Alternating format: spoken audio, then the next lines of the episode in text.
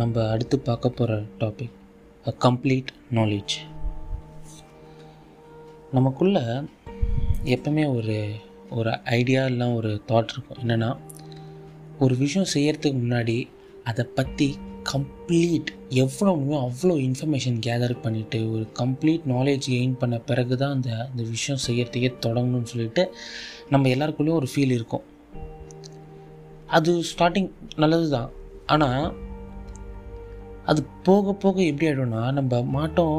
எல்லா விஷயத்தையும் கற்றுக்கிட்டு கற்றுக்கிட்டு அப்புறமா தொடங்கலாம் கற்றுக்கிட்ட அப்புறம் தொடங்கலாம் கற்றுக்கிட்ட அப்புறம் தொடங்கலாம்னு பார்த்தீங்கன்னா நீங்கள் தொடர்ந்து அந்த விஷயத்தை ஆக்ஷன் போடுவீங்க பார்த்தீங்களா அப்போ பார்த்தீங்கன்னா நீங்கள் அவ்வளோ விஷயம் கற்றுறதுக்கு தேவையே இல்லாமல் இருக்கும். சி- சின்ன கொஞ்சோண்டு நாலேஜ் வச்சே நம்ம தொடங்கியிருக்கலாம்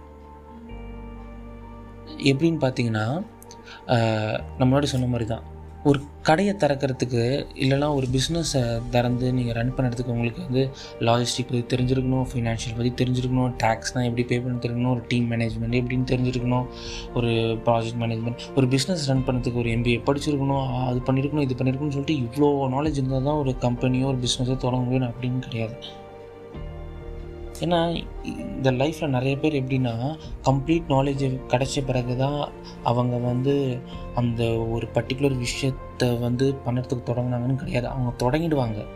தொடங்கிட்டு அந்த மீன் வயலில் கற்றுப்பாங்க ஏன்னா நம்ம என்ன பண்ணுறோன்னா நம்ம எல்லாருமே அப்படியே நிறைய புக்ஸை படித்து படித்து கிடைக்கிற இன்ஃபர்மேஷன்லாம் கேதர் பண்ணிவிட்டு அதுக்கப்புறமா அந்த ஆக்ஷனை எடுக்கிறேன்னு சொல்கிறது வந்து இதில் என்ன ரொம்ப இம்பார்ட்டன்னா அது அந்த விஷயம் அந்த இன்ஃபர்மேஷன்லாம் கலெக்ட் பண்ணுறதுக்காக நீங்கள் டைம் ஸ்பெண்ட் பண்ணுறீங்க பார்த்தீங்களா அதுக்கு ஸ்பெண்ட் பண்ண டைம் பதிலாக நீங்கள் டேரெக்டாகவே அந்த ஆக்ஷனே இறங்கியிருக்கலாம் சிம்பிளாக சொல்லணும்னா ஒரு ஸ்விம்மிங் எப்படி பண்ணுறதுன்னு சொல்லிட்டு ஒரு புக்லேயும் தாறு மாற உட்காந்து படித்து மனப்பாடம் பண்ணுறதோட அந்த டைமில் டக்குன்னு ஒரு ஸ்விம்மிங் ஃபூலில் குதிச்சுட்டு அப்படியே கையை காலை அடிச்சுக்கிட்டு அந்த ப்ராக்டிஸ் பண்ணுறது தான் ரொம்ப யூஸ்ஃபுல் ப்ராக்டிஸ் பண்ணிக்கிட்டே நீங்கள் கற்றுக்கலாம் ப்ராக்டிஸ் ஸ்விம்மிங்கில் ப்ராக்டிஸ் கற்றுக்கிட்டே அப்புறமா ஒரு புக் எடுத்து நான் கையை இப்படி ஸ்விங் பண்ணியிருக்கணும் என் பாடி இந்த பொசிஷனில் வச்சுக்கணும்.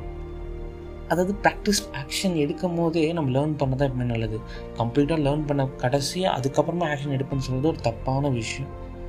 நம்ம எப்பவுமே ஒரு விஷயம் வந்து மைண்டில் எப்பவுமே வச்சுக்கணும்.